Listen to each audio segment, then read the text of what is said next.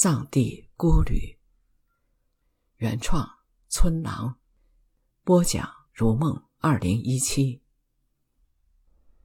丹巴二，二零零三年的旅行，现在看来有虎头蛇尾之嫌，丹巴就是佐证。我按照在家中设计好的线路，一路南下西行，爬山涉水，打尖住店。看似中规中矩，却没有了率性而为的随意和惊喜。记得从马尔康县城徒步前往卓克基，经过路边的村落，我正想离开大路进村一探究竟，路边树荫底下纳凉的老头冲我摇手喊道：“去不得，去不得！”我收住脚步，连想都没想就回到了大路上。我不是一个胆小如鼠的人。但老头的劝阻轻易令我改变了主意。我每次都以为村民会捧出美酒来招待我这个远方的客人，从来没想过可能发生的糟糕情形，比如恶犬，比如猎枪。我对当地的认知程度根本无法跟老头相比，他的喊声多少带有一点不可预知的神秘主义色彩。我记起了那句老话：“不听老人言，吃亏在眼前。”但真正促使我放弃的原因是，这个村子本来就不在我的旅行计划里。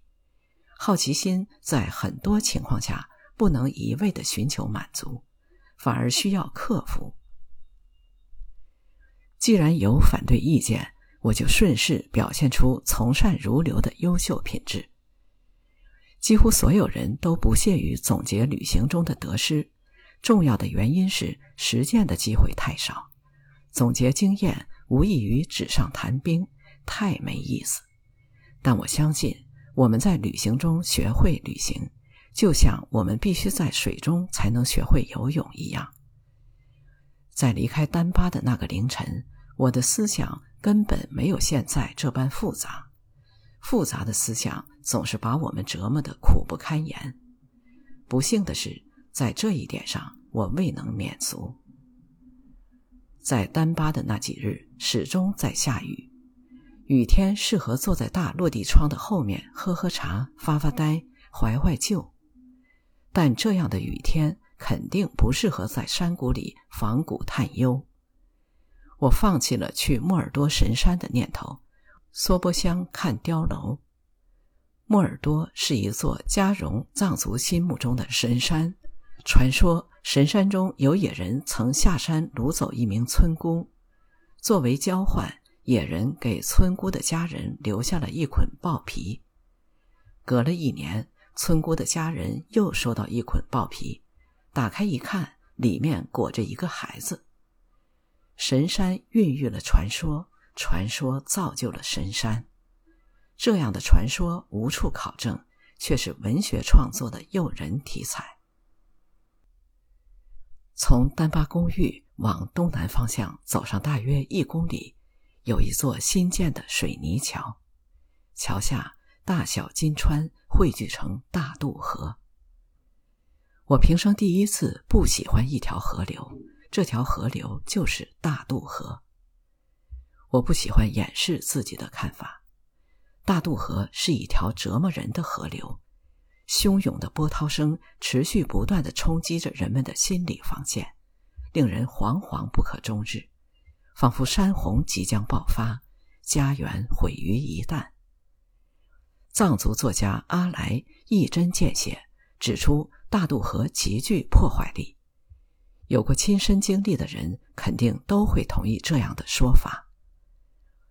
梭波乡距离丹巴县城三公里，漫山遍野的核桃树林间屹立着图腾一般的碉楼。几天前，同样是一个容易引发愁绪的雨天，我来到马尔康的松岗乡，那是我第一次见到传说中的碉楼。我靠得很近，能触摸到那些沧桑久远的石块，仿佛它们都是活着的生命。在梭波乡，我选择了与碉楼远望，而非近谈。大渡河像切割山谷那样，把历史生硬切开。这边是我，那边是碉楼；这边是和平岁月，那边曾经战火纷飞。碉楼根本算不上坚固的军事设施，更像是防野兽的掩体。可在冷兵器时代，碉楼几乎决定了战争的胜负。乾隆年间，朝廷用兵平叛，仅仅是因为金川土司占据碉楼，易守难攻，战争打了八年，叛乱方才平定。我坐在公路边。仿佛坐在巨大的环形银幕前，历史的大幕拉开又闭上，脚下浊水腾浪，把一切都带走。土司肯定没有想到，如今的碉楼不再是军事设施，而是旅游景点，迎来的不是武士胯下的战马，而是载满游客的班车。斗转星移，物是人非。我沿着大渡河，穿过伤痕累累的山谷，几经周折才到泸定。当我站在那著名的铁索桥上，我更加看清了大渡河的模样。它是人，是兽，是神，是魔。它带走的正是他给予的。在大渡河的两岸，只有丑陋的东西才能生存。